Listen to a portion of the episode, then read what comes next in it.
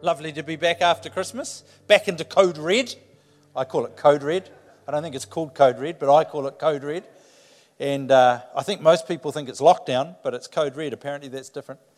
And, um, and we're back into it, aren't we, for the year? So, as I've come back into the year, um, well, I was praying before I went away as well, but also praying and seeking God while I was away. And as I came back about what this year was going to look like, uh, we really did feel that it's going to be a year of twists and turns. And so that's no surprise to have one this early on. And so that doesn't really uh, faze me, I guess. It's, I think it is what it is. But I've been asking the question Lord, how do you want me to walk? And how do you want us to walk this year? Because we've got some great plans. I'm hoping that before the end of the year, we would have taken our first step onto the new campus. We've got plans with ministries and different things that we, um, great things that we want to see happen, but I'm not actually talking about that because they're doings. They're things we'd like to do. What I've been praying about more is being. Lord, how do you want us to be this year? How do you want us to uh, be in this season. And I've heard a few things. The first thing I heard quite clearly before the end of last year was that we needed to carry on with Back to the Future. That really we got diverted off that, but there's something significant that God wants to do through that theme, Back to the Future, reclaiming something of the DNA of the early church. But in particular, I really sense that He wants us to highlight the Holy Spirit. Because you see, in your and my relationship with God, it's the Holy Spirit primarily that we're connecting with, that we are uh, working with and through. It's primarily the, the Holy Spirit. And so we're going to take time to know Him.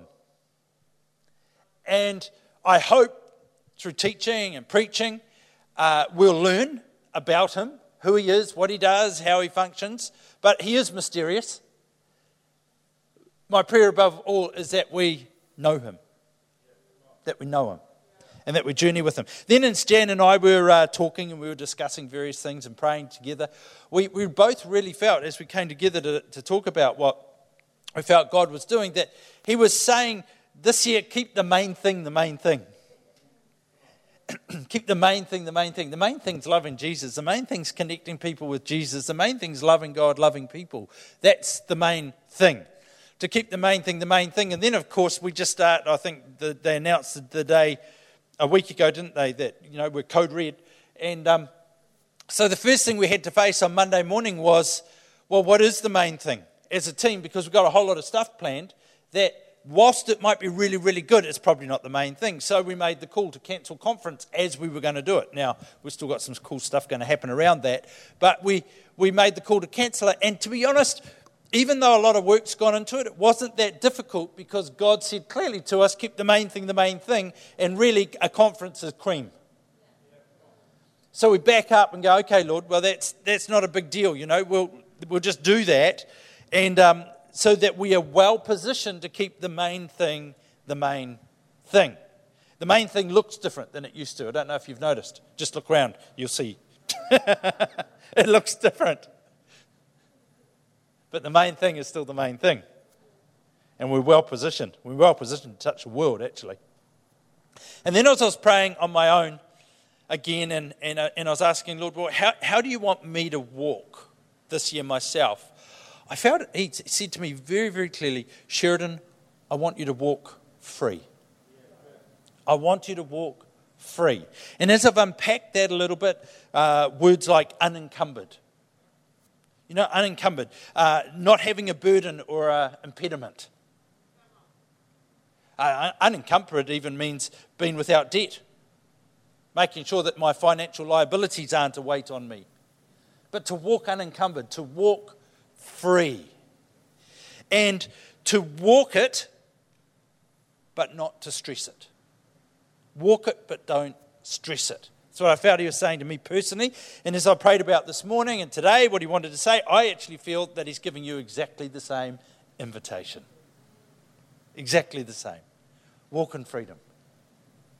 Walk in freedom with him this year. Don't let the colour of the traffic light or anything else determine whether you're going to be free or not. Walk free in him. Because freedom in the natural is different to freedom in the spirit. Freedom in the natural, or lack of restraint in the natural, is different to spiritual freedom. So, can, can I ask you a question? What, what does freedom, freedom feel like for you? For me, one of the places I go when I think free is, is I love being on the water. I don't care, um, you know, boat, jet ski, whatever it is, I don't care. I just love being on the water. And the second that whatever I'm on moves, I literally, physically feel the weight of whatever I'm carrying just lifts off me. I love it. It's one of the, the best feelings in the world. As soon as it moves, it's just like I change gear into a different zone. And I just go, it's like, oh, freedom. I was going to say wind in my hair, but that would be lying. Wind in your hair, wind in my face, wind on my forehead. And, uh, and I love it. It's absolutely wonderful. But as good as this is, God's got more. You know, that's not the ultimate freedom. That's good. That's a great feeling. But God's got more. Whenever I say the word freedom, my mind goes back to the old movie Braveheart. I don't know when it came out. It's a long time ago now. But, um, and Mel Gibson standing there yelling out, freedom! You know, he was restrained. He, he was restrained. He, uh, he suffered terribly, but in his spirit, boy, he was free. He knew what it was about. John 8:36 says, "So if the son sets you free, you are truly free. If the son sets you free, you are truly free. So, John um, chapter 8 talks about this. I reckon this is good because it all clicks into keeping the main thing the main thing. John uh, chapter 8 talks about this from verse 21. Uh, Jesus is talking to the, the people. He says, I'm going away soon. You'll search for me, uh, but you will die in your sin because you cannot go where I'm going. The people asked, Is he planning to commit suicide? What's he mean? You cannot go where I'm going. Jesus continued, You are from below, and I am from above. You belong to this world, I do not. That is why I said that you will die in your sins, or for your sin, sorry, in your sins. For unless you believe that I am who I claim to be, you will die in your sins. Who are you? They demanded. Jesus replied, The one I have always claimed to be. I have much to say about you and much to condemn, but I won't. For I say only what I have heard the one who sent me asked me to say, and he is completely truthful. But they still didn't understand what he was talking about. That, sorry, that he was talking about his father. So Jesus said, When you have lifted up the, the Son of Man on the cross, then you will understand that I am he. I do nothing on my own, but say only what the Father taught me, and the one who sent me is with me. He has not deserted me, for I always do what pleases him. Then many who heard him say these things believed in him. Jesus said to the people who believed in him, You are truly my disciples if you remain faithful to my teachings, and you will know the truth, and the truth will set you free. But we are descendants of Abraham, they said. We have not been slaves to anyone. What do you mean? You will set us free. Jesus replied, I tell you the truth. Everyone who sins is a slave to sin. A slave is, a, is not a permanent member of the family, but a son is part of the family forever. So if the son sets you free, you are free indeed. If the son sets you free. In other words, it doesn't matter what the circumstances are, it's about the son setting you free. That's where true freedom comes from. So he goes through there, and, and, you know, he said, and many, many believed, and then he carried on. He said, Look, you're truly my disciples if you remain in my teaching. And, and, you'll know the truth. But the truth isn't something I might say, the truth is a person. You'll know the truth. John 14, 6, way, truth, and life. Jesus said, I am the way, I am the truth, I am the life you will know the truth, and the truth, that person, Jesus, will set you free. Not might set you free, not could set you free, will set you free. Truth, the truth, capital T, truth, Jesus sets you free. He sets me free. Not religious heritage, not relational heritage, doesn't matter who my parents or great granddad was, or yours. Not my family heritage, not tradition, not behavior. The truth sets us free. The truth. Jesus sets us free. John 15, abide in him. The truth sets us free. And in the truth, what's it say? You will be free indeed. If you pull that verse apart a little bit, John 8 36, it says, If the Son therefore um, shall make you free, you will be free indeed. So it says, if the Son, it's talking about Jesus, will set you free, the Greek word there literally means set at liberty, set you to liberty, or, or, or make you exempt. If the Son will set you at liberty, well, then you will be free. The thing is, the English translation uses the word free twice, the Greek has two different words. It says, in the Greek, it says, so if the Son will set you at liberty or make you exempt, you will be unrestrained. You'll be unrestrained as a citizen. You will not be bound by any obligation. You will be free from the yoke of the law. In other words, you'll be in faith, not works. You'll be in faith, and you're free for relationship.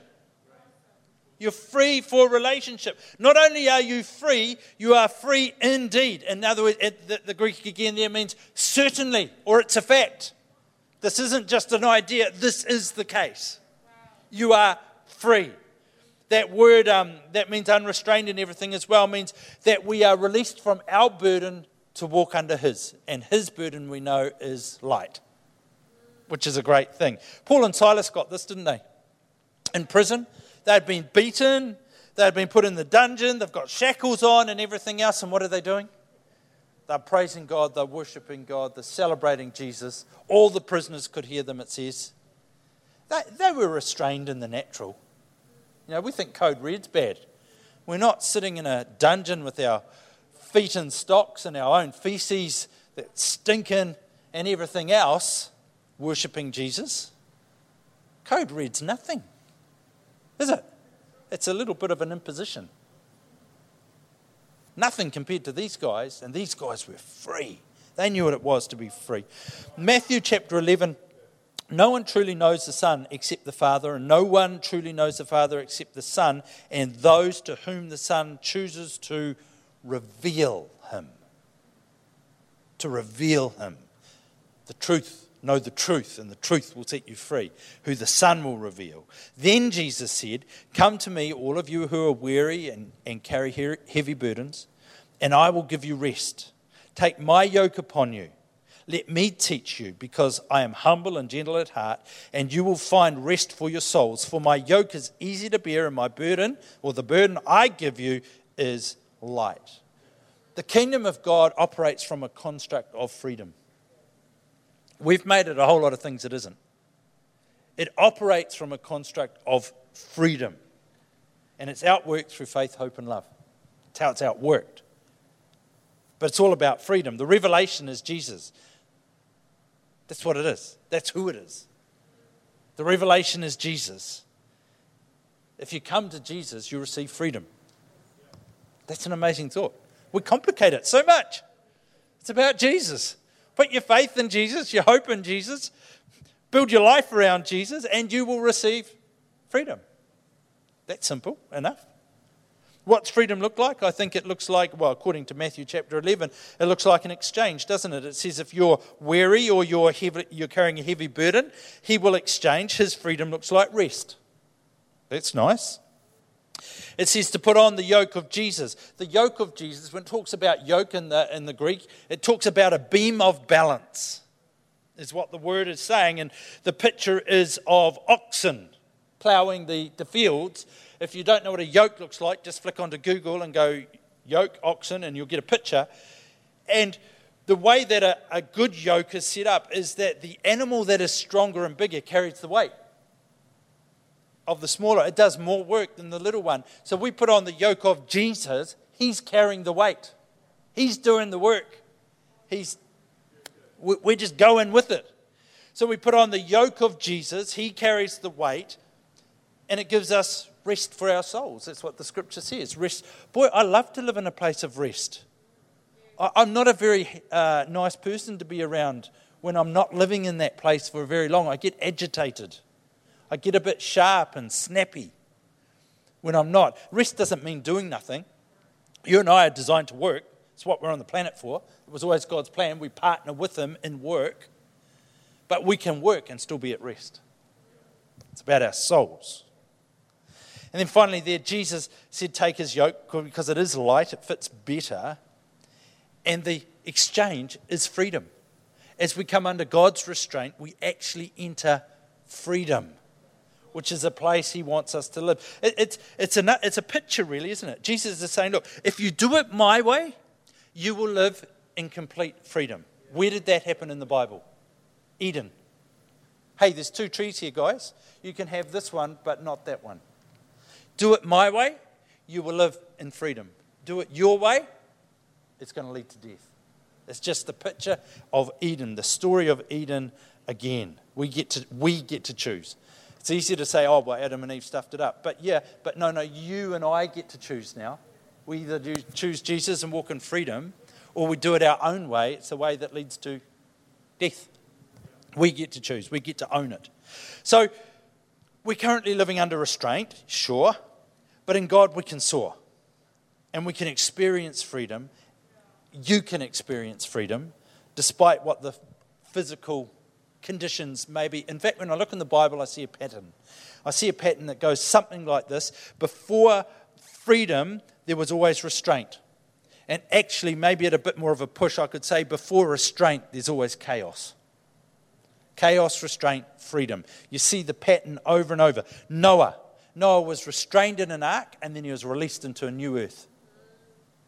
Joseph was restrained as a slave and then he was released as a ruler. David was uh, restrained, hiding from Saul, and then he was released into freedom as a king. Daniel was restrained in a den, and then he was released as a ruler. Jesus was restrained in his humanity, and then he was released as the victor and the king of kings. The church was restrained in the upper room, and then it was released as the Holy Spirit came upon them and fell upon them and released them into the world. You are restrained under COVID.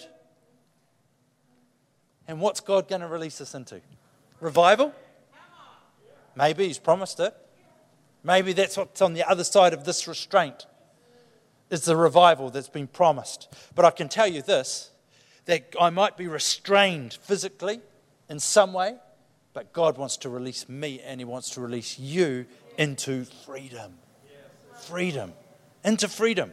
So I sense God saying that there may be physical or natural restraints, but He's inviting us into free and free indeed. Free and free indeed. That is an incredible thought. It's a wonderful thought. Live in the truth. Live in me, he says. Be free in me, he says. So then the question is how do we respond to that? How do you respond to that? Because, see, it demands a response on each one of us. I can't stand here and say on your behalf, Lord, we will live free. I can stand here on my behalf and say, Lord, I want to live free in you. I'm going to step into your presence. I'm going to allow you to work in me and through me so that I am free and free indeed. That's my response, but what's your response? Because you see, we could go home today and we could be carrying the weight of the world on our shoulders. Or we could go home today and we're completely free. Oh, yeah, sure, there's things that are going to brass us off, eh? You know, the wearing masks in church. It, it makes it rather tricky to sing, doesn't it? And have you noticed that when, you, when you've got your mask on and you're breathing, you get to take it off, you take it off, and it hurts your lungs, eh? The cold air that rushes in, it's like, oh, that hurts. As you get, there's some things that are just really annoying. Let's be honest. But that doesn't impact our freedom because our freedom isn't about physical restriction. In this context, it's about the Spirit of God working in us, moving freely in and through us. So if the Son sets you free, you're free indeed. You're free indeed. A picture I've used it before, but when I'm thinking about this, I think about the kid in the candy store.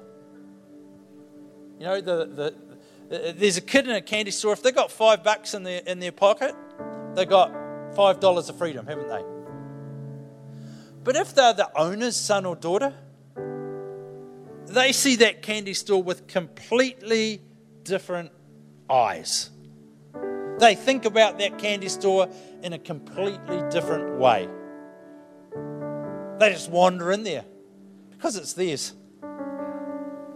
They peruse the shelves. They may have something, they may have nothing. But it's theirs because they're the owner's kids. They see it completely different. And that's the way God wants us to live in freedom. You know, we're not, it, it says we'll die in our sin if we don't know Him. But if we know Him, we are free and free indeed. That's like going through uh, life with a completely different lens, completely different mindset, completely different heart set, completely different spirit set than a lot of those around us because we are free and free indeed. Can I ask you today, honestly, would you call yourself free? Internally, eternally, are you free?